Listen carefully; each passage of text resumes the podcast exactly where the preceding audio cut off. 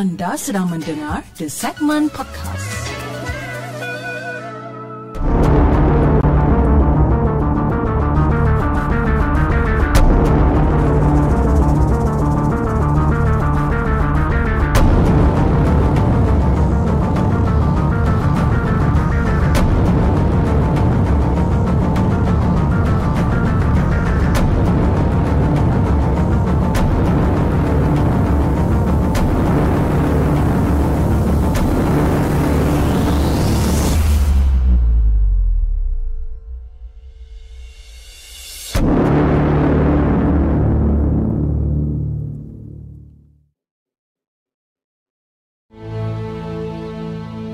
Guys, Assalamualaikum. Welcome back to the segment. Apa khabar guys? Saya harap anda semua dalam keadaan sehat dan hari ini 17 hari bulan Oktober bertemankan saya sekali lagi dalam satu lagi rancangan Markas Puaka di mana kita akan berkongsikan tentang kisah-kisah seram yang telah dihantar ke the segment dan juga yang mana yang kita telah ambil daripada blog-blog tempatan.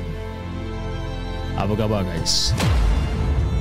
Okey, malam ni kita ada lebih kurang dalam 5 cerita yang kita nak ketengahkan tapi sebelum kita mulakan rancangan kita pada malam ini saya ingin mengucapkan ribuan terima kasih kepada anda semua yang dah hadir awal pada hari ini di kedua-dua platform yang kita ada.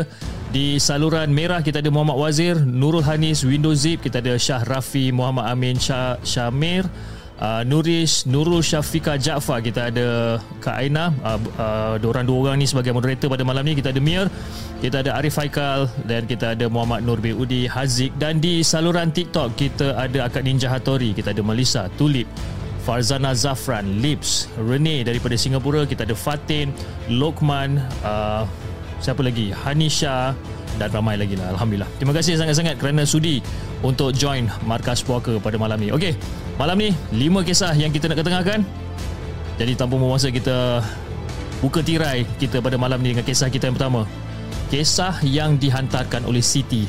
Jom kita dengarkan.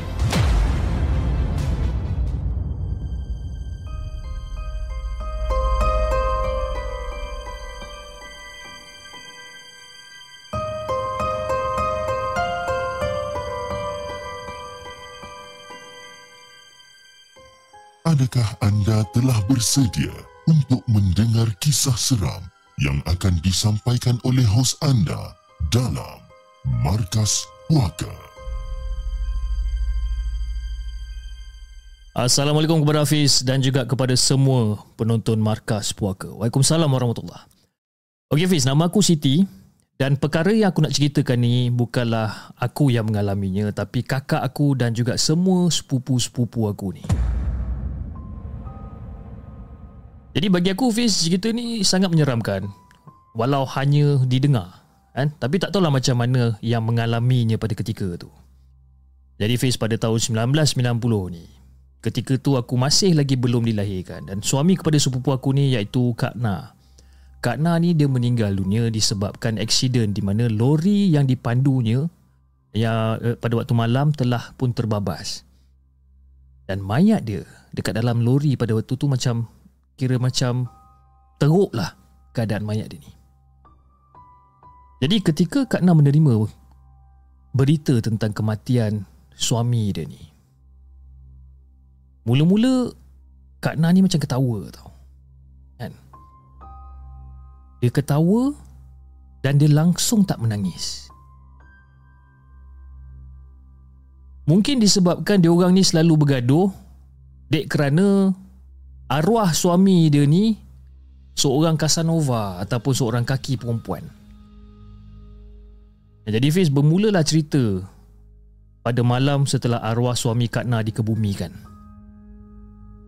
Jadi Fiz, Kak Na ni pula, dia ni adalah anak kepada Mak Teh aku. Jadi kalau dekat rumah Mak Teh ni, dia orang adakan kenduri arwah pada waktu malam. Jadi semua adik-beradik ni, semua adik-beradik berkumpul dekat rumah Mak Teh. Jadi setelah uh, setelah selesai majlis tahlil tu dan juga kenduri, semua saudara mara mengambil tempat masing-masing untuk tidur tapi bukan kakak aku dan juga sepupu-sepupu kami yang berusia belasan tahun pada ketika itu. Jadi diorang ni mengambil pot duduk di bahagian berdekatan dengan tingkap yang jika dibuka tingkap tu akan terus menghadap ke halaman rumah Mak Teh yang sangat-sangat luas. Fiz. Dan dekat halaman rumah Mak Teh ni banyak pokok kelapa. Dan dekat hujung jalan tu ada satu jalan raya kecil. Jadi diorang sengajalah pilih pot tu disebabkan mereka telah merancang nak bercerita hantu pada malam tu. Jadi pada waktu tu mereka curi-curi pasang lilin untuk menambahkan keseraman kononnya lah. Jadi Fiz, seorang demi seorang mula menyampaikan cerita seram masing-masing. Jadi tengah tengah seronok bercerita apa semua ni ha, dengan suasana yang agak suram ni. Secara tiba-tiba kakak aku ni meletakkan jari dekat mulut. Shh. Dengar tak macam suara orang? Dan pada waktu tu semua orang macam senyap tau. Senyap dan cuba untuk memasang telinga pada waktu tu. Dan dia orang dengar. Dengar suara tu macam sayup-sayup. Shh. Dengar tak ada macam suara orang? Nah. Abang balik ni nah. Nah. Abang balik ni nah. Berulang-ulang kali kata-kata tu diungkapkan Fish. Dan masing-masing pada waktu tu semua peluklah antara satu sama lain ni. Semua rasa takut ni. Jadi pada waktu tu kakak aku mengatakan bahawa suara tu datangnya daripada luar rumah. Jadi kakak aku ni dia macam nak tunjuk berani lah. Dia pun pelan-pelan dia bangun, dia tengok dekat luar tingkap. Bila dia tengok luar tingkap Fiz, Allah Akbar. Suami Kak Na Fiz. Dari jauh dia berjalan menuju ke tingkap dia orang ni dengan pergerakan yang perlahan. Tapi mata dia tu tetap merenung je dekat bahagian tingkap tu. Dan pada waktu tu Kakakku nampak tau Disebabkan cahaya bulan memang terang pada malam tu. Jadi sosok tubuh tu Memang jelas lah dekat pandangan mata kakak aku ni. Jadi Fiz Semua, semua sepupu-sepupu kita orang ni Curi-curi tengok dekat tingkap Dan memang betul Bila diorang tengok dekat tingkap. Memang betul Arwah suami Kak Na yang tengah berjalan dekat luar tu ada yang hampir menjerit Fiz kan? Tapi Ditutup mulut dia ni. Ada yang nak pingsan pun ada juga. Ada yang nak lagi ha? Ada yang nak menangis. Semua lah ada. Agak haru biru jugalah masa tu. Tapi diorang ni terpaksa menahan suara Sebab tak nak semua saudara mara yang lain bangun dan marahkan mereka Disebabkan diorang ni tak tidur lagi. Jadi diorang ni pun tutuplah mulut masing-masing dengan tangan dan kakak aku cakap Shh diam diam. Shh diam. Dan kakak aku pun pesan juga pada diorang Fiz kan? Bacalah apa-apa ayat suci yang diorang tahu pada waktu tu. Dan pada waktu tu Mereka tak berani nak tutup tingkap Disebabkan pada ketika tu Secara tiba-tiba Arwah suami Kak Nada terpacak dekat depan tingkap Fiz Tiba-tiba arwah suami dia dekat situ. Dan diorang semua nampak di balik cahaya cahaya lilin, sama cahaya lilin. Mata suami Kak Nani merah. Muka dia ni dan juga badan dia ni penuh dengan darah. Dan dia pada waktu tu hanya memakai seluar panjang dan tak memakai baju. Sambil-sambil Arwah suami Kak Na ni duduk dekat tepi tingkap ni sambil-sambil dia macam merayu kat tepi tu. Nah. Maafkan abang nah. Abang dah balik nah. Maafkan abang. Abang dah balik. Oh, pada waktu tu Fiz, semua sepupu-sepupu aku ni semua berpelukan, menggigil masing-masing. Diorang semua ni pejamkan mata. Kecuali kakak aku dan juga Kak Na pada waktu tu. Diorang takut ni. Diorang memang takut tapi diorang cuba untuk pandang wajah arwah suami Kak Na ni. Dan sekali lagi, arwah tu buka mulut dan berkata lagi sekali. Nah, bagilah abang masuk nah. Abang nak masuk. Dan pada waktu tu, kakak aku dan juga Kak Na sama-sama pejamkan mata diorang. Dan secara tiba-tiba Fiz Salah seorang daripada sepupu kami tu menjerit sekuat hati Allahu Akbar! Maka orang pun terbangunlah semua sedang mara kita orang pada waktu tu. Lampu dibuka masa tu. Dan semua sepupu aku termasuklah kakakku ni lari memeluk ibu masing-masing. Dan diorang pun ceritakan lah Ceritakan dengan apa benda yang berlaku. Dan akhirnya diorang ni kena marah. Kena marah dengan saudara mara kami Kerana memandai-mandai tak tidur pada malam tu jadi Fiz, sampai ke hari ini, kalau semua adik-beradik kita orang ni berkumpul, ah, sepupu-sepupu berkumpul, kakak akan pasti menceritakan perihal kejadian malam yang misteri itu Fiz. Sebab apa? Sebab semua orang nampak arwah suami Kak Na ni pulang dan nak masuk ke dalam rumah. Mungkin ke dia pulang kerana meninggal dalam keadaan sadis? Ataupun benda tu roh ataupun korin ataupun jin wallahu alam. Jadi itulah Hafiz kisah yang aku nak ceritakan dengan Hafiz dan juga kepada semua penonton markas puaka. Assalamualaikum.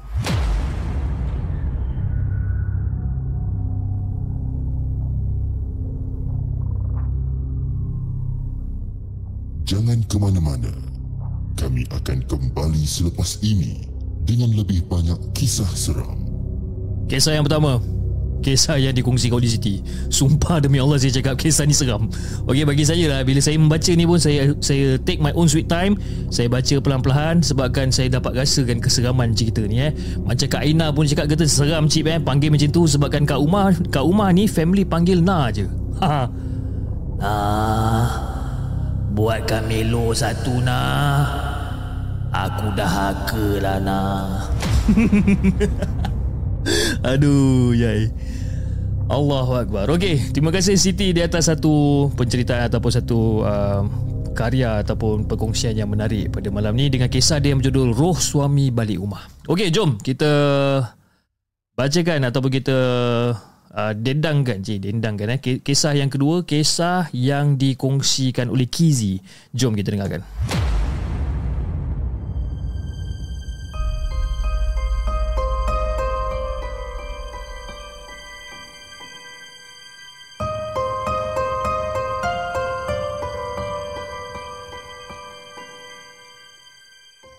Adakah anda telah bersedia untuk mendengar kisah seram yang akan disampaikan oleh hos anda dalam Markas Puaka?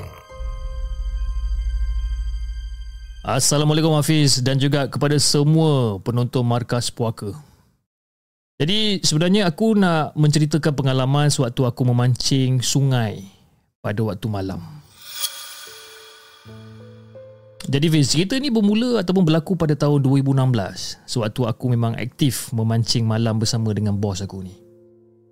Dan waktu tu aku masih lagi berada dekat sekolah menengah dan adalah orang kata buat kerja part time, tolong jual sayur. Ya, biasalah kita nak cari duit lebih kan. Jadi selalunya cip sebab tu cuti tiap malam Sabtu aku dengan bos aku akan pergi memancing dan teroka lubuk-lubuk baru untuk memancing. Jadi Fiz nak jadikan cerita Pada hari aku pergi memancing tu Hanya aku dan juga bos aku Dan kita orang pun bergeraklah ke tempat memancing Lebih kurang dalam pukul 5.30 petang.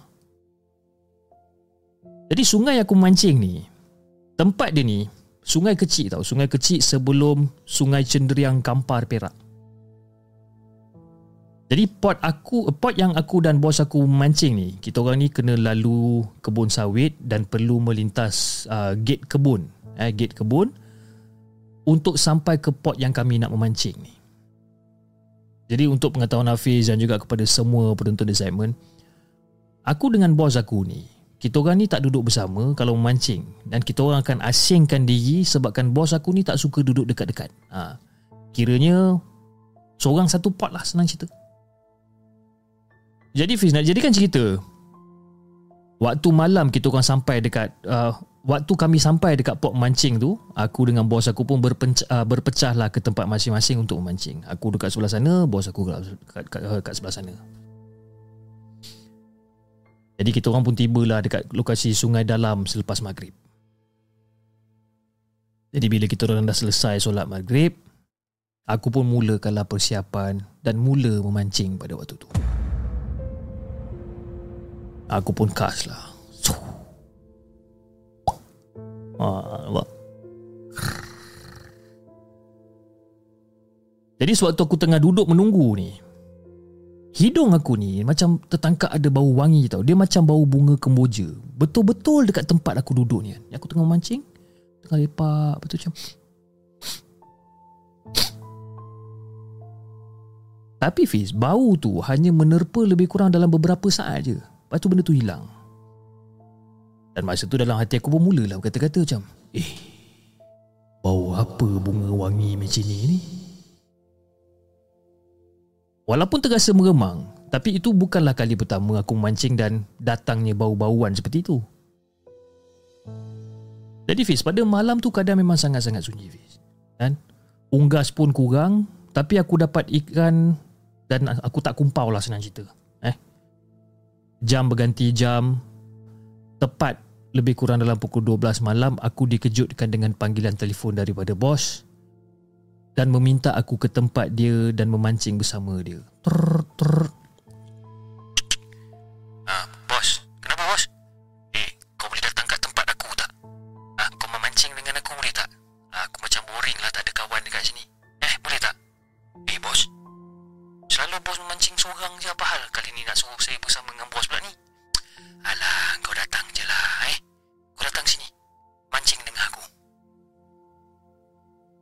Agak pelik Fiz. Sebab apa? Sebab selalunya bos aku ni pukul 12 je dia dah ajak balik tau. Tapi kali ni pukul 12 tu dia call aku untuk lepak dengan dia. Okey lah. Aku pun kemas-kemaskan barang aku, aku pun bergerak lah dekat tempat bos ni. Dan dia dia menyuruh aku untuk memancing dekat tepi dia. Tapi tak adalah dekat sangat, tapi lebih kurang dalam 10 kaki daripada dia ni. Ha, dia suruh aku duduk situ, suruh mancing dengan dia. Dan aku pun okey lah Dia suruh aku mancing Dia suruh aku pun duduk Aku pun kas lah lagi sekali Aku baling lagi sekali. Dan tak sampai seminit Fiz Aku dapat naikkan seekor ikan lepas. Aku daratkan ikan tu Aku pun pasanglah umpan yang seterusnya untuk memancing. Jadi Fiz kali ni Waktu aku nak baling ni Aku macam agak terkejut tau Disebabkan mata aku ni pandang ke arah depan Aku baru nak baling ni Ada makhluk dekat sebelah pokok pisang Yang berada dekat seberang sungai tu. Aku cakap eh Apa benda ni? Aku nampak benda ni. Jadi Fiz makhluk tersebut Berambut panjang Berbaju putih Dan mata merah Memandang tepat dekat arah muka aku masa tu. Dan pada waktu tu Masa aku macam terkaku Baru nak baling Joran aku ni Baru nak baling ni Aku terkaku Pada waktu tu Bos aku tegur aku. Ah, Macam mana? Kau dah nampak ke? Aku buat pekak je bis Aku buat pekak Aku terus balingkan umpan aku ni Sambil mengelakkan mata aku Untuk tengok benda ni. Jadi setelah aku letakkan Batang pancing aku ni Aku cuba pandang Curi-curi pandang lagi sekali ni. Dan benda tu dah gaib Fiz. Rasa lega Tapi cuma seketika je Rupa-rupanya Fiz Benda tu gaib Dekat sebelah pokok pisang tu dia dah gaib Tapi sekarang dah berada dekat atas pokok-pokok besar pula Dan apa benda yang dia tengah buat kat situ? Dia seakan-akan menggoncangkan semua dahan pokok tu Seingat aku adalah lebih kurang dalam lima batang pokok sukun dekat tepi sungai tu kalau tak silap lah. Dia goncangkan semua pokok ni. Tak cukup dengan tu Fish.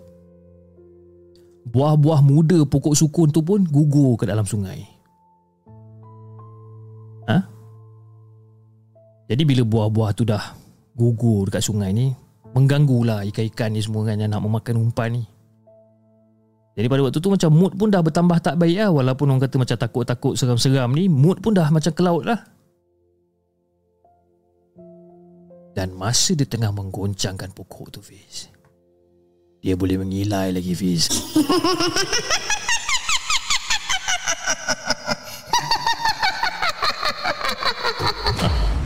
Dia gelakkan kita orang Fiz Dia gelakkan kita orang Apa yang dia marah sangat sampai ganggu kita orang memancing dekat kawasan tu? Dah lah menilai siap tunjuk rupa. Ha? Dah ganggu kita orang macam tu pun tak pergi lagi daripada tadi. Wallahu alam Fiz. Last-last, bos aku suruh kemaskan peralatan dan beredar, beredar daripada situ sebelum benda tu mengamuk dengan lebih teruk lagi sekali. Jadi Fiz, sewaktu nak beredar ke kereta ni, kita orang terperasan tau Perasan yang benda tu macam ikut kita orang Seakan terbang ataupun Melompat antara antara antara pokok ke pokok. Dan cara cara lompatan Pokok ke pokok ni Tak tumpah seperti kera yang bergerak dekat atas pokok ni. Memang saling tak tumpah Hafiz. Dan kita orang sangat-sangat yakin Yang benda tu berada betul-betul dekat belakang kita orang.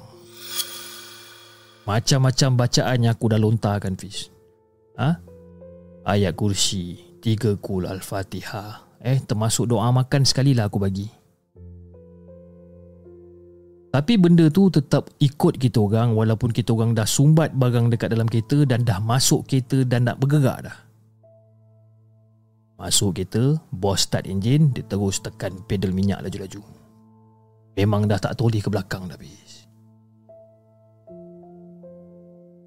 Jadi masa bawa kereta nak keluar daripada kawasan tu Lepas lebih kurang dalam 2-3 minit macam tu Bos perhatikan cermin pandang belakang ni Dan baru dia perasan yang bonet kereta pula tak tutup. Jadi bos berhenti kereta tepi jalan. Ah, Ni aku dah berhenti kereta tepi jalan. Kau pergi tutup bonet kat belakang? Bos suruh aku pergi tutup bonet kereta belakang ni. Aku macam apa punya bos lah. Jadi aku dekat dalam kata dalam keadaan yang yang takut ni Aku pun buka lah pintu. Elok aku berdiri kat luar kereta Langkah aku ni terhenti dekat tepi pintu kereta. Sebab kenapa tau? Memang bonet tu dah elok tertutup sebenarnya. Dan yang lebih sadis lagi Fiz. Bunyi mengilai tu seakan lebih kuat. Ha? Lebih kuat dan dekat dengan kereta.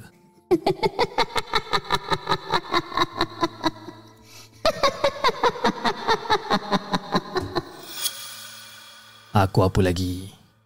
Masuk kereta dan suruh te- suruh bos tekan pedal laju-laju kan sekuat hati. Bos, bos, bos, jom gerak, gerak, gerak. Tekan. Dan sekali lagi, bos memandang ke arah cermin pandang belakang. Pintu bonet belakang masih lagi terbuka. Lepas tu dia pun dia cakap kat aku, "Eh bro, kau tengok kat belakang tu, bonet tu terbuka. Apa benda yang kau cakap bonet ni tak apa tak terbuka?" Dia tengah bawa kereta kan. "Kenapa kau cakap bonet tak, tak, tak terbuka?" cakap.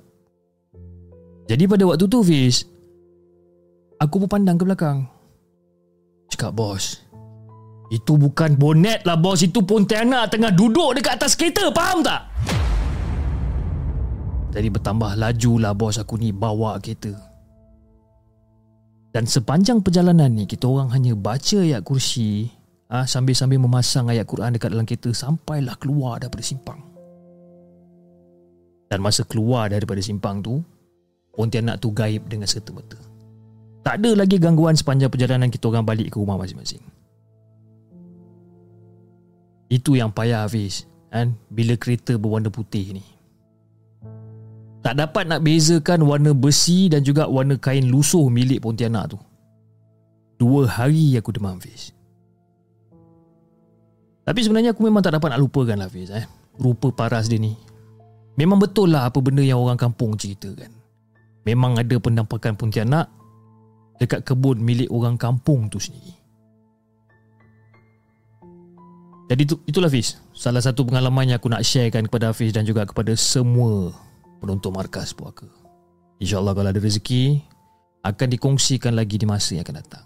Terima kasih kepada Hafiz dan juga kepada semua Penonton The Segment Markas Puaka.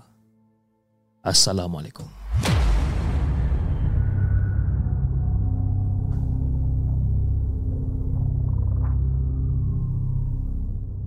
Jangan ke mana-mana. Kami akan kembali selepas ini dengan lebih banyak kisah seram.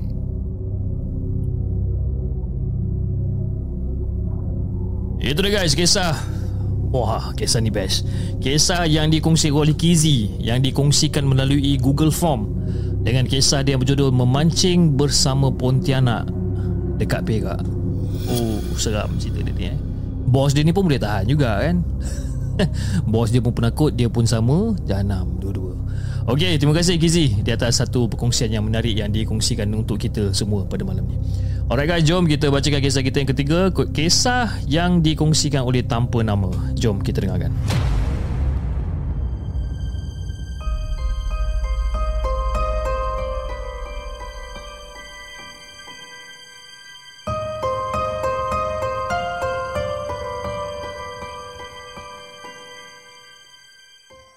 Adakah anda telah bersedia untuk mendengar kisah seram yang akan disampaikan oleh hos anda dalam Markas Puaka.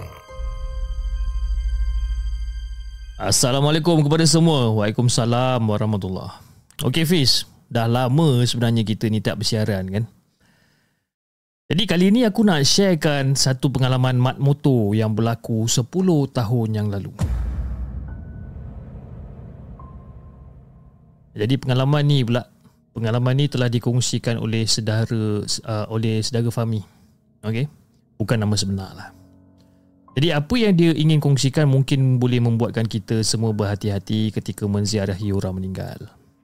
Bukan tujuan untuk menakut-nakutkan. Ha? Bukan tujuan untuk menakut-nakutkan untuk melakukan fardu kifayah ni. Jadi sepupu Fahmi ni nama dia Azam. Merupakan seorang mekanik yang suka sangat berlumba motor. Bukannya tak pernah dinasihat, pernah aja banyak kali. Kan? Tapi degil juga. Degil dia tu memang kata tak boleh nak bawa bincang lah degil ni. Ha? Macam itulah jiwa seorang mat motor ni kan. Tapi malang tak berbau, azam maut dalam kemalangan di Pahang sekitar tahun 2013. Selepas motosikal yang dinaikinya tu merempuh di belakang sebuah lori. Jadi pada waktu tu Fahmi dan juga ahli keluarga dia yang lain teruslah bergegas ke lokasi kejadian sejurus menerima khabar duka. Ha? Dan diorang pun bergegas ke sana sebelum mayat dibawa ke hospital berdekatan untuk diuruskan. Jadi Fiz, walaupun dalam keadaan kematian tragis tu bertukar lebih ngeri tau apabila adik Fahmi ni mula mengacau-acau selepas melihat jenazah Azam sebelum dikebumikan. Mengacau-acau macam orang tak betul. Serius. Jadi adik dia ni umur adik dia lebih kurang dalam 16 tahun lah. Dan antara sebahagian ahli keluarga yang sempat menatap wajah Azam buat kali yang terakhir. Rupa arwah pada waktu tu macam sedikit lebam kehitaman dan mata dia ni macam terbuka sedikit disebabkan kemalangan tersebut. Jadi bila nak dijadikan cerita bila semua dah selesai ya, urusan uh, pengebumian ni semua, dia orang pun baliklah ke rumah untuk berehat. Ada yang termenung. Ha? Ada yang kata macam muka sugul sambil-sambil menunggu giliran untuk mandi dan juga bersihkan badan. Jadi pada waktu tu Fahmi yang masih lagi menunggu giliran ha, untuk mandi dan juga bersihkan badan ni dia ternampak yang adik dia terus tidur tanpa membersihkan diri. Dan pada waktu tu memang dia dah, dah kata dah tak terfikir nak tegur lah ha, dengan masing-masing yang masih lagi terkejut, ha, yang masih lagi sedih dengan kematian kematian Azam. Namun kehidupan ahli keluarga berjalan macam biasa. Tapi Fiz pada keesokan harinya tu Fami dah mula perasan yang adik dia ni lebih suka duduk seorang-seorang dan adik ni tiba-tiba dia menjadi macam pendiam sikit. Dan perangai pelik mula muncul apabila adik dia suka duduk dekat dalam bilik tanpa membuka lampu. Pelik. Tapi pada waktu tu Fami dan juga keluarga dia ni masih lagi tak syak apa-apa. Tapi setelah dua hari kesihatan adik dia ni dah mula merosot tau. Dan lebih mengejutkan apabila adik dia kadang-kadang meracau sendirian. Ha? Bayangkan Fiz eh. Pukul satu setengah pagi ketika semua orang tengah tidur, tiba-tiba adik dia meracau. Dan perkara ni disaksikan sendiri oleh Fahmi yang ketika itu sedang tidur di bilik bersama dengan adik kecil dia yang lagi seorang ni. Masa Fahmi tengah tidur tu, dia macam terdengar ada bunyi seakan benda jatuh dekat ruang tamu. Kerkak. Jatuh. Dan masa benda tu jatuh dekat ruang tamu Fiz, ada satu suara yang sangat garau mula bergema dengan kuat dekat kawasan ruang tamu tu.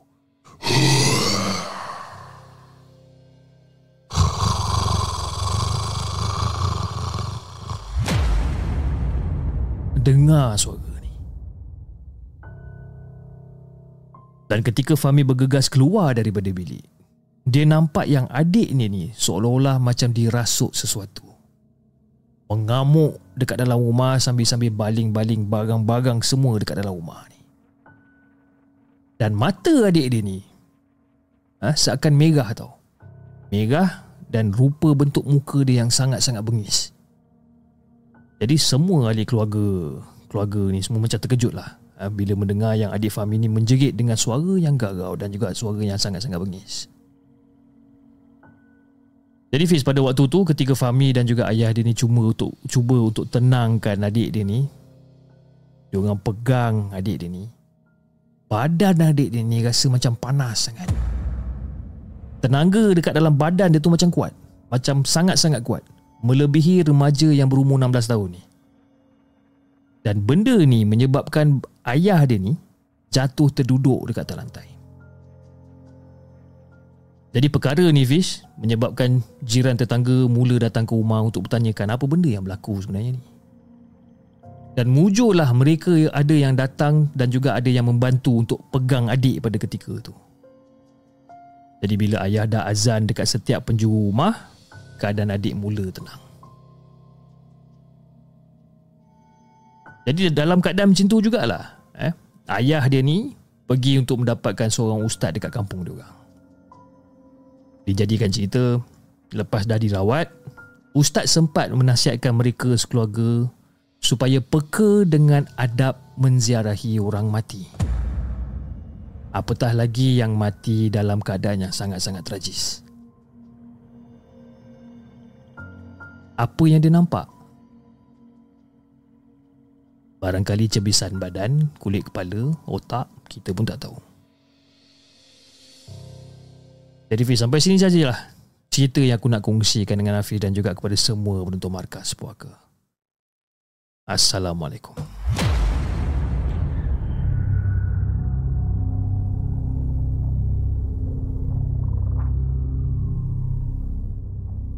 Kami akan kembali selepas ini dengan lebih banyak kisah seram.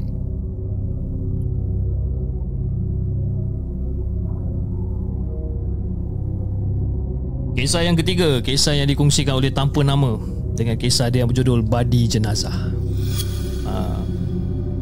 Apa take away yang kita boleh dapatkan daripada cerita tanpa nama ni? Bagi saya, apa yang dicakap tu betul lah kan. Uh, tentang adab eh, adab kita menziarahi orang-orang meninggal ni. Dan juga kalau katakanlah kita pergi ke tanah perkuburan malam-malam oh, Katakanlah contohlah orang tu dikebumikan selepas waktu maghrib ke lepas waktu isyak contohnya Dan kita dah balik rumah kan uh, mandi-mandilah bersihkan badan dulu kan. Tak kira lah waktu malam ke waktu siang ke kan. Terima kasih tanpa nama di atas satu perkongsian yang menarik pada malam ni. Okey. Ui, siapa yang makan Maggi Tom Yum ni macam sedap ke? tengah masak Maggi Tom Yum ah, Kak Ina. Alamak Kak Lia apa Kak Lia channel tengah masak Maggi Tom Yum eh. Okay, kejap lagi saya nak try masak lah. Saya rasa ada kot Maggi Yum warna purple kan. Okey, jom kita dengarkan kisah kita yang seterusnya. Kisah yang dikongsikan oleh tangan gaib. Jom kita dengarkan.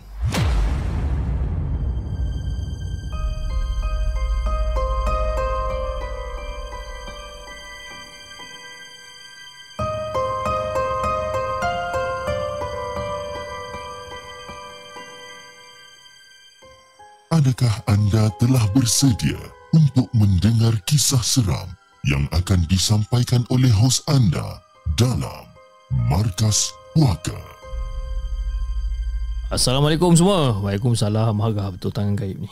Waalaikumsalam warahmatullahi Okey Fiz, kali ni aku nak ceritakan tentang seorang lelaki yang tidak mahu namanya disiarkan. Jom kita dengarkan cerita daripada beliau. Okey Fiz, kisah ni berlaku lebih kurang tahun 2015-2016 macam tu. Jadi pada satu ketika tu rantai anak perempuan, eh, anak perempuan dia yang nombor dua ni berumur dua tahun. Eh, rantai, rantai anak perempuan nombor dua ni berumur dua tahun. Hilang masa pada waktu tu. Ha? Hilang semasa tinggal dekat rumah mak mertua. Dan pada waktu tu aku aku perasan tau waktu tengah hari. Jadi jenuh lah pada waktu tu isteri dan juga adik ipar semua pergilah cari rantai yang dikatakan putus tu. Tapi Hafiz kan Kalau putus Mestilah jumpa dalam rumah je tak? Yang menjadi misterinya Hilang waktu tidur. Jadi anak aku Tidur dekat dalam bilik Yang bertentangan dengan ruang tamu. Ha, Dalam keadaan pintu yang terbuka. Dan waktu tu Adik ipar aku Tengah baring tengok TV Dekat ruang tamu. Dah tentu-tentu Dah confirm-confirm dah Boleh nampak anak aku tengah tidur kan? Isteri dengan mak mertua aku tengah masak dekat dapur.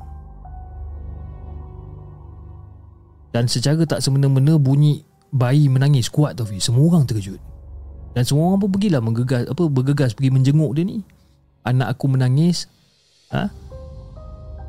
sambil sambil orang kata macam meremang leher dia sambil macam memang leher dia macam lebih kurang macam itulah. Dan aku tak tahu macam mana aku nak cakap benda ni. Dan ketika itulah isteri perasan yang rantai dia dah tak ada tau. Ah, dia tengah menangis sambil-sambil macam dia punya leher tu macam ha, macam ke kiri lain macam kan. Dan dia nampak yang rantai tu tak ada. Waktu tu aku tak ada kat rumah, aku tengah kerja.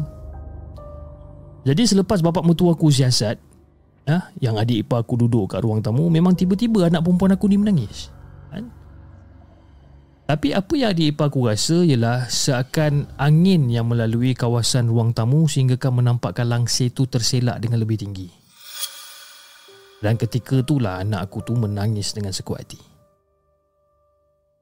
Jadi Fiz, selepas solat Zohor ni, bapa mutu aku tunaikan solat sunat.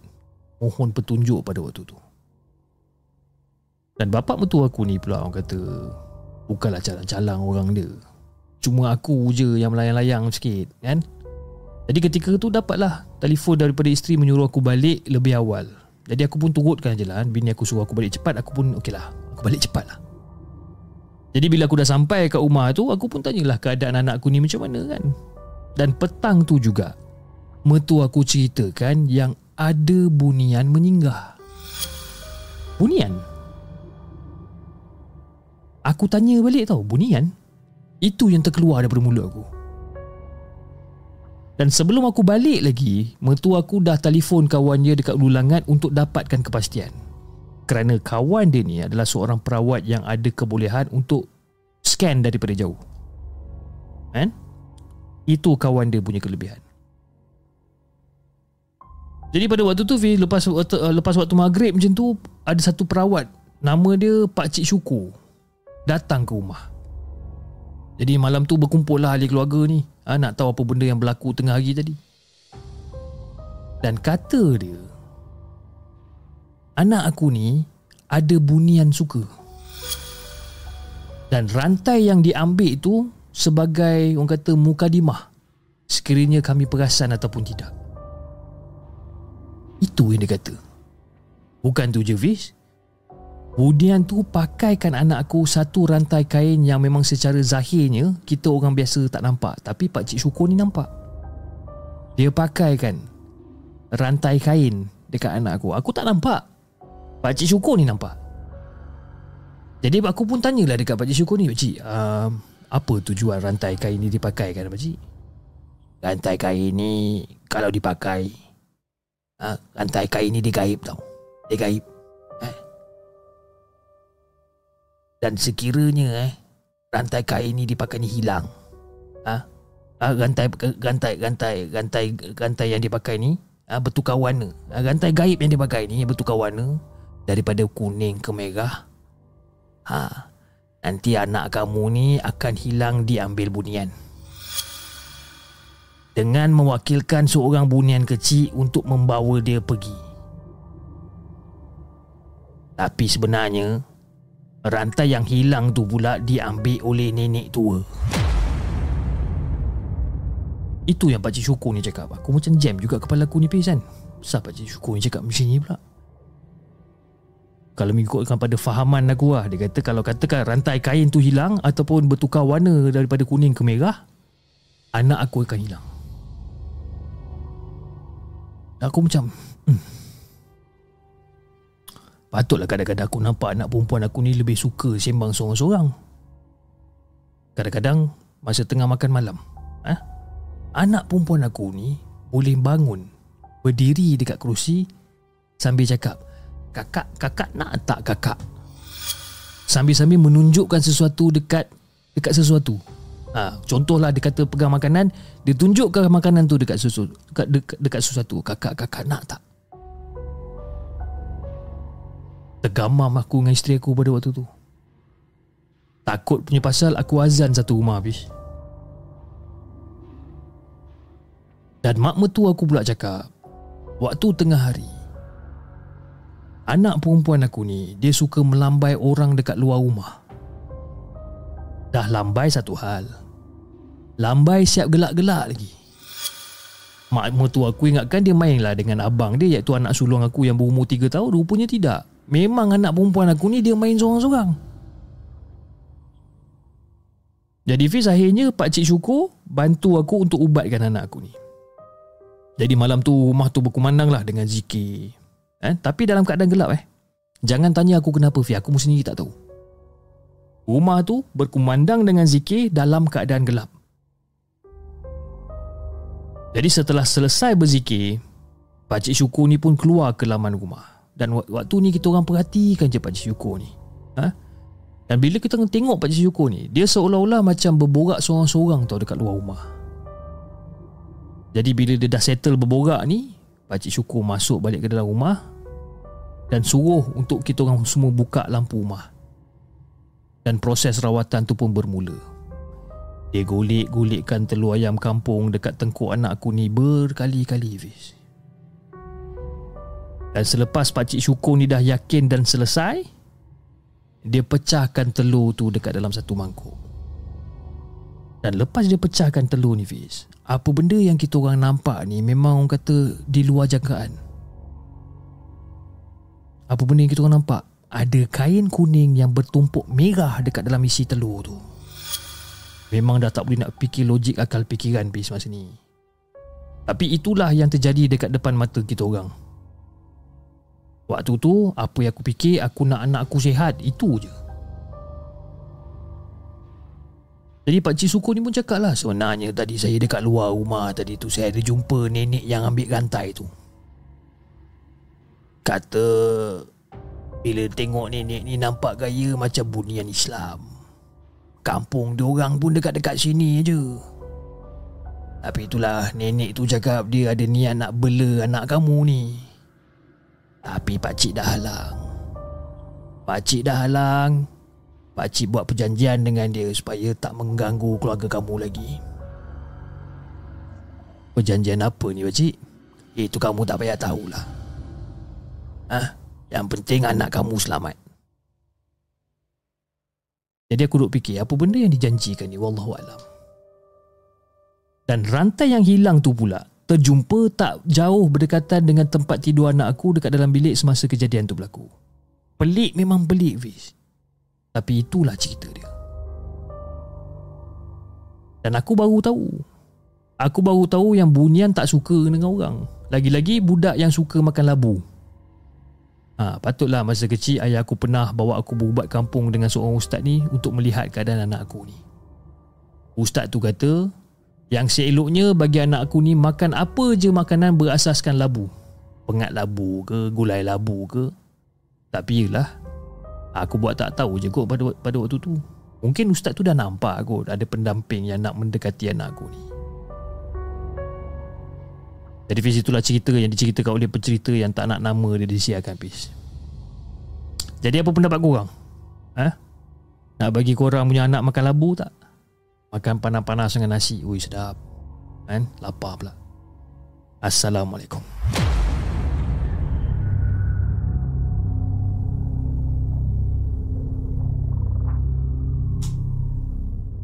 Jangan ke mana-mana. Kami akan kembali selepas ini Dengan lebih banyak kisah seram.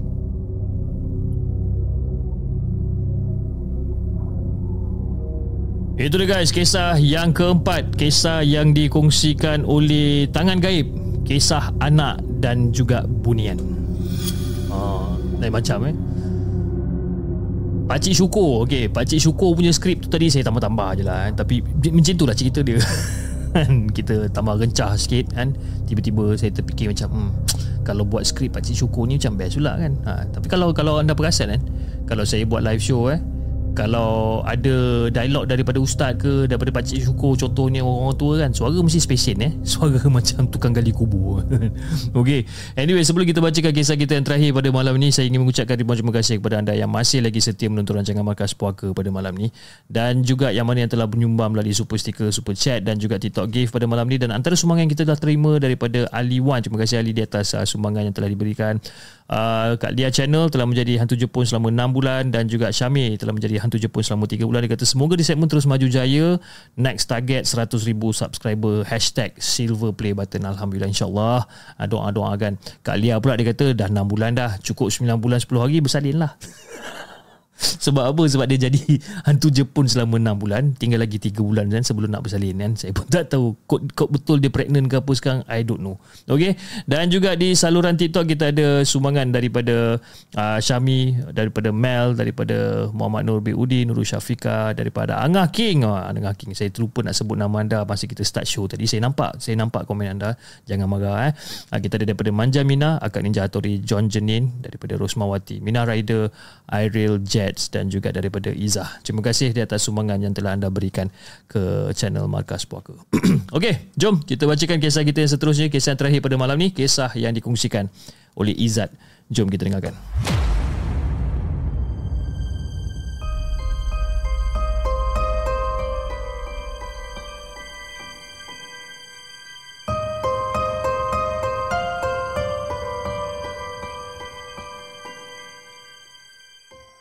Adakah anda telah bersedia untuk mendengar kisah seram yang akan disampaikan oleh hos anda dalam Markas Puaka? Assalamualaikum Hafiz dan juga semua keluarga The Segment. Waalaikumsalam warahmatullahi Semoga semuanya sihat-sihat belaka. Okey Fiz, saya ingin sambung sedikit pengalaman semasa operasi di Gubir Sempadan, Thailand. Kalau korang ingat tentang diganggu Pontianak yang lalu depan saya ketika masak Maggi, ya, tepat sekali. Kerana ini merupakan sambungan cerita operasi di Kubir Kedah pada tahun 2019. Dan yang mana yang masih belum dengar, mungkin uh, Cip boleh sediakan link untuk cerita tersebut. Okey, kejap. Saya cuba untuk sediakan link dan saya paste dekat sini. Okey, saya dah pastekan eh. Jadi jangan marah eh. Kalau kalau kata saya belum pastekan saya dah pastekan. Pada penonton-penonton di saluran TikTok boleh datang ke saluran The Segment uh, di saluran Mega untuk tengok link dia. Okey okey kita sambung. Okey Fiz pada keesokan harinya tu kita orang telah dibahagikan uh, tugas untuk menjaga pos-pos sempadan pada waktu tu. Dalam satu pos ada lebih kurang dalam 15 orang lah. Dan setiap orang tu mempunyai kepakaran masing-masing ada semboyan, ada rifle, ha? anggota senjata bantuan macam sniper, ha? macam-macam lagi lah. Macam-macam lagi. Dan kami dihantar ke pos menaiki Land Rover. Jadi memang tak larat lah nak berjalan kaki disebabkan macam-macam barang keperluan untuk dua bulan yang perlu dibawa.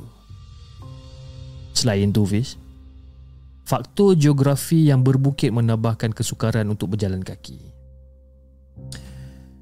Jadi bila kita orang tiba dekat pos-pos kecil dekat sempadan ni, kami akan dirikan kemah masing-masing. Dan pondok-pondok pula akan digunakan sebagai tempat meletak barangan keperluan yang dibawa. Jadi barang-barang yang kita orang bawa ni merupakan persiapan ringkas lah. Kan? Hanya pada hari kedua baru disiap siaga, ah, baru disiap siaga tempat yang baik untuk kami tinggal selama dua bulan. Lagipun pukul lima dah gelap. Kan? disebabkan cahaya terlindung daripada bukit bukau dan juga pokok-pokok yang tinggi. Dan malam tu kita orang tidur nyenyak Fiz. Nyak. Da- dalam arti kata lain, tak ada gangguan daripada setiap sudut. Jadi pada keesokan harinya tu iaitu pada hari yang kedua, kita orang turun ke arah sungai berdekatan. Tergamam bila kita orang datang kat situ. Terlalu banyak ikan kelah, ah ha, sembar, sebarau dan macam-macam lagi lah. Walaupun air sungai tu laju dan juga terasa sejuk, benda ni dia macam tak menghalang kita orang untuk memasang jaring ikan pada waktu tu. Jadi bila dah selesai, kita orang pun baliklah semula ke pos untuk melakukan kerja hakiki iaitu meronda di batu sempadan Malaysia Thailand. Kenapa kita orang kena meronda? Supaya tak ada pencerobohan yang berlaku. Ha? Ataupun penyeludupan barang-barang terlarang. Jadi Fih, dipendekkan cerita pada sebelah petang. Kita orang kembali ke sungai dengan harapan ha, dengan harapan masing-masing banyak ikan tersangkut lah. Dan bila kita orang sampai dekat situ, ada lebih kurang dalam 4-5 ekor ikan je yang tersangkut. Sedangkan ikan-ikan yang melawan arus air tadi tu punyalah banyak Hafiz. Tapi yang sangkut dekat jaring tu lebih kurang dalam 4-5 ekor je. Tapi itulah, kalau itu je rezeki kita orang pada hari itu, kita orang pun terima je lah. Jadi kita orang pun angkatlah jaring bersama hasil dan juga bawa lah balik ke markas kami. Walaupun 4-5 ekor je, tapi ikan sebarau sebesar betis kaki bis, boleh cecah 3 kilo berat dia ni. Jadi hasil ikan diletakkan dekat tempat memasak. Menu malam nanti ha, confirm ikan bakar lah. Ha? Yang orang kata nak dikongsi beramai-ramai ni lah. Jadi pada waktu malam, member saya akan prepkan ikan sebelum dijadikan makanan malam. Dan pada tu, pada waktu tu saya tengah berehat. Saya tengah berehat dan secara tiba-tiba terdengar yang suara member saya ni menjerit. Kita orang pun heran lah dengan uh, dengan dengan dengan dengan Mamat ni kan. Kenapa dia menjerit ni? Dia menjerit, "Oi! Oi, semua ikan hilang. Dah tak ada dekat dalam guni, oh, guni beras. Tak ada, tak ada." Eh. Guni beras tu tak bocor, Fiz siap diikat tali lagi sebab tak nak bagi lalat datang. Dan kita orang pada waktu tu dekat dekat dekat dekat pos semua terdiam sekejap. Dan ada di antara kita sempat bergurau lagi pis. Ha, ini dah terkena kita ni. Baru masuk malam kedua dia dah datang kacau ni. Jadi kita orang makan je lah ha, apa yang disediakan. Jadi Fiz, pada malam tu Fiz Kami sekali lagi kena buat rondaan di setiap batu sempadan. Tengah buat apa, rondaan pada waktu tu. Ah, Masa tengah fokus meredah hutan ni Entah daripada mana datangnya ayam hutan banyak sangat Fiz. Dan salah seorang daripada member kita orang ni pun dia cakap Eh ini jackpot ni. Masa tu dia dah sedia dah Dia nak aim nak type, apa nak tembak salah seekor daripada ayam hutan ni. Eh, ini dah jackpot ni geng. Tapi pada waktu tu, seolah-olah macam tak berhasil tau. Kerana tiba-tiba pokok-pokok besar di sebelah kami ni seakan-akan bergoncang dengan kuat. Bergoncang dengan kuat. Tapi yang peliknya, masa tu mana ada angin. Dan dalam naluri saya ni datang satu kerisauan tau. Janganlah malam ni kita orang tak jumpa jalan balik ke pos sudahlah. Nayang kita orang habis. Dan secara tiba-tiba kita orang terdengar bunyi ranting dipijak sangat kuat. Dan kita orang ni semua dah mula tahu, mula fokus ke arah pokok-pokok yang bergoncang dengan kuat tu tadi. Jadi dengan kekuatan tujuh orang anggota berada dalam keadaan bersiap sedia. Ha? Walau apa yang keluar daripada celahan pokok tersebut demi menjaga amanah kedaulatan negara, kita orang mesti akan ambil tindakannya. Dan debaran kita orang pada waktu tu semakin tinggi bila bunyi ranting tu. Ha? Dan bunyi ranting yang dipijak ni makin lama makin dekat dengan arah kita orang. Jadi kalau Hafiz dan juga penonton-penonton di segmen semua nak tahu, apa yang mengejutkan dan membuatkan kita orang ni terpaku adalah dengan apa yang muncul di celahan pokok tersebut. Kalau boleh lari sekalipun, dah tentu kita orang akan tersesat. Lagi bahaya, Fiz. Dan secara jujurnya Fiz Ada yang dah siap terkencing dekat dalam seluar ni Disebabkan ketakutan Sambil mengacukan senjata mereka ni Tapi ada yang terkencing ni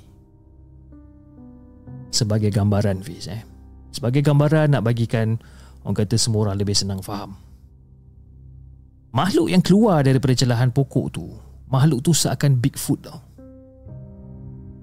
Tinggi dia tu barangkali hampir sama dengan tiang lampu elektrik lah. Dan kepala dia tu seakan-akan lembu bertanduk. Mata dia merah menyala Fish. Dan seluruh badan dia ni semua bulu tebal.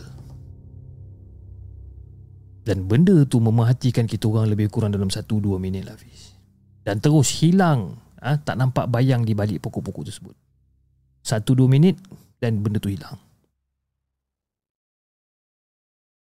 Tapi Fiz, pada yang mana yang rasa tak logik, saya minta maaf sangat-sangat. Tapi inilah apa yang kami nampak dengan jelas disebabkan pada malam tu bulan terang.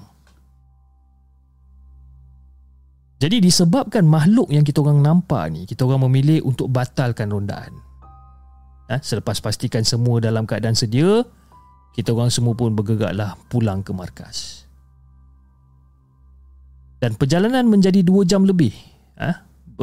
Perjalanan menjadi 2 jam lebih lama disebabkan rasa takut. Ha, ditambah pula dengan kawasan berbukit dan juga berhutan tebal ni.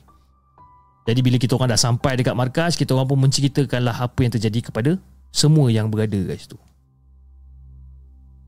Jadi Fish, lebih kurang dalam pukul 1 pagi macam tu lah. Semasa ada yang mengawal pos dan juga ada yang berehat ni, kita orang diganggu sekali lagi.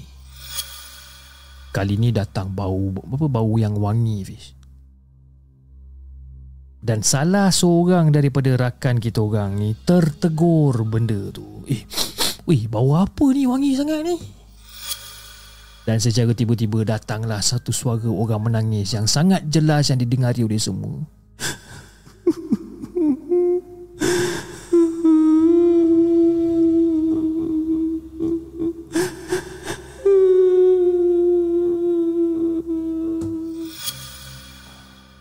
Dengar suara tu datang. Dengan mata yang melilau memandang ke arah, ke arah atas, bawah, ke kiri, kanan apa semua ni. Namun salah seorang pengawal pos terpandang ke sesuatu atas pokok dan dia sempat tunjuk benda tu.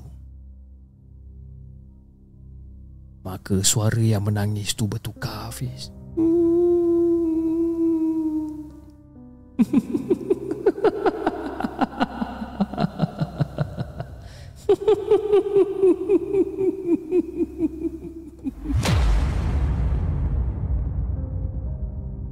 Tapi cara dia gelak tu Fiz. Bergema dekat tengah-tengah hutan ni. Kuat dia gelak ni Fiz. Dan apabila kita orang fokus Dekat arah suara hilayan tu datang Maka terlihatlah kita semua. Ha? Dekat hujung dahan pokok yang tinggi tu Apa yang kita orang nampak Terdapat pontianak yang berkain lusuh Dan rambut dia yang panjang sangat. Dan pengawal pos tu yang menunjukkan tadi tu, ha, yang dia, yang dia tunjuk tadi tu, rebah, pengsan. Dan mula masa tu, sebelum dia pengsan tu, dia mula meracau seperti dirasuk. Dan mula melontarkan kata-kata yang bercampur dengan bahasa siap. Jadi nasib baiklah dekat antara kami ni ada yang orang kata ada yang pandai merawat lah ha, ada yang pandai merawat dan hampir sejam jugalah dia cuba untuk mengeluarkan jin yang merasuk badan badan kawan kita orang ni. Jadi setelah berdialog, eh, setelah berdialog, rupa-rupanya benda tu marahkan kami menjaring ikan-ikan sebarau tadi. Dikatakan ikan itu adalah anak-anak dia. Dan benda tu siap berpesan agar tidak lagi mengambil ikan-ikan di kawasan sungai tersebut dan pergi tempat lain. Dan dalam keadaan yang sama Kita orang mula berpakat untuk membaca ayat kursi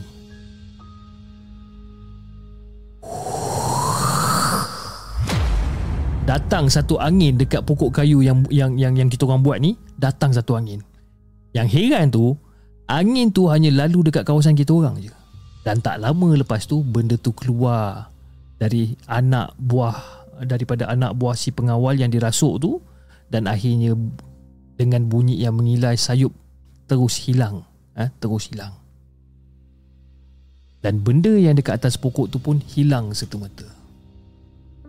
Malam tu Fiz kita orang tak tidur Fiz. Tak tidur. Apa yang kita buat malam tu kita orang baca Yasin sampai ke subuh Bayangkan berapa round Yasin yang kita orang bacakan pada malam tu. Dan kita orang hanya sempat lelapkan mata sekejap je. Kan? Jadi bila kita orang dah bangun, dah kemas pos apa semua ni, kita orang pun berpindahlah ke, ke lokasi yang lebih selamat untuk dijadikan markas yang baru. Baru hari ketiga, ada berbaki lebih kurang lebih daripada sebulan yang kami kena mengadap dengan benda-benda yang macam ni. Jadi bila kita orang dah jumpa pot yang baru, kita orang pun berhenti dan sempatlah kita orang memberi salam kepada Nabi Sulaiman dan juga Nabi Khidir. Dan setelah itu barulah kami menyiapkan markas baru sedikit jauh daripada tempat yang sebelum ni. Jadi Fiz, mungkin silap kita orang jugalah pada awal dia. Tak bagi salam dekat tempat yang asal tadi tu. Apatah lagi main redah je macam tempat sendiri. Kan? Satu je lah nasihat saya kepada Hafiz dan juga kepada semua penonton markas puaka pada malam ni. Buat mereka yang gemar masuk hutan ataupun baru nak cuba-cuba masuk hutan, sentiasalah membaca doa. Ha? Di samping meminta pertolongan daripada Allah. Bacalah doa Nabi Sulaiman dan bagi dan bagi memberi salam Nabi Sulaiman dan juga Nabi Khidir. InsyaAllah kita terlindung Fiz. Jadi Fiz itu jelas cerita untuk kali ini dan nanti kalau ada masa saya akan ceritakan pula tempat operasi di Bukit Tangga iaitu Ops Pagar. Ha, betul-betul dekat belakang UiTM Intok yang sangat keras akibat menjadi tempat pembuangan saka. Saya mohon maaf kepada Hafiz dan juga kepada semua beruntung markas puaka sekiranya cerita ni agak panjang dan tidak menyeramkan. Sekadar pengalaman saya semasa operasi di samping menjaga keamanan negara. Terima kasih dan Assalamualaikum.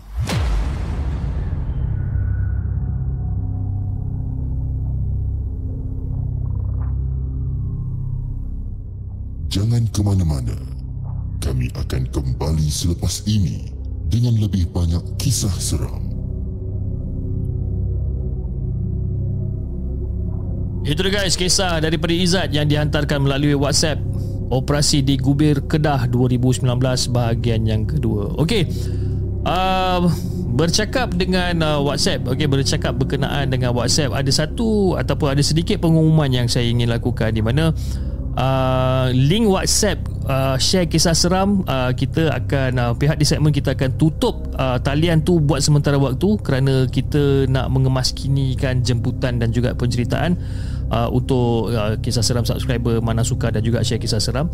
Dan tarikh akhir adalah pada 20 hari bulan Oktober uh, 2023 kita akan uh, maknanya pada hari 20 hari bulan tu adalah adalah hari terakhir kita buka line WhatsApp ni dan kita akan tutup line WhatsApp ni until further notice lah eh until further notice. Dan bila kita dah uh, buka kembali dan of course kita akan of course orang kata apa uh, inform pada semua yang kita uh, dah buka kembali lah line tu eh. Uh, buat cakap pun dah kelang kabut dah eh. Uh, terima kasih kepada OG Ridwan daripada Singapura di atas sumbangan besar yang telah anda berikan. Dan juga di saluran TikTok again ada sumbangan-sumbangan baru yang baru masuk pada hari ini daripada Amister daripada Kebab Squad Nurin Nur Kulux daripada siapa lagi? Tadi uh, tadi saya nampak Hanirah Yusof Aci Ina. Terima kasih Rosmawati Roslan. Thank you so much. Iskandar pun ada. Fitri uh, Airil Yil Muhammad Nur Biudi terima kasih di atas sumbangan yang telah anda berikan melalui uh, TikTok gift pada malam ni. Ok guys. Saya rasa itu saja untuk malam ni dan insyaAllah uh, besok hari apa eh? Besok hari Rabu eh?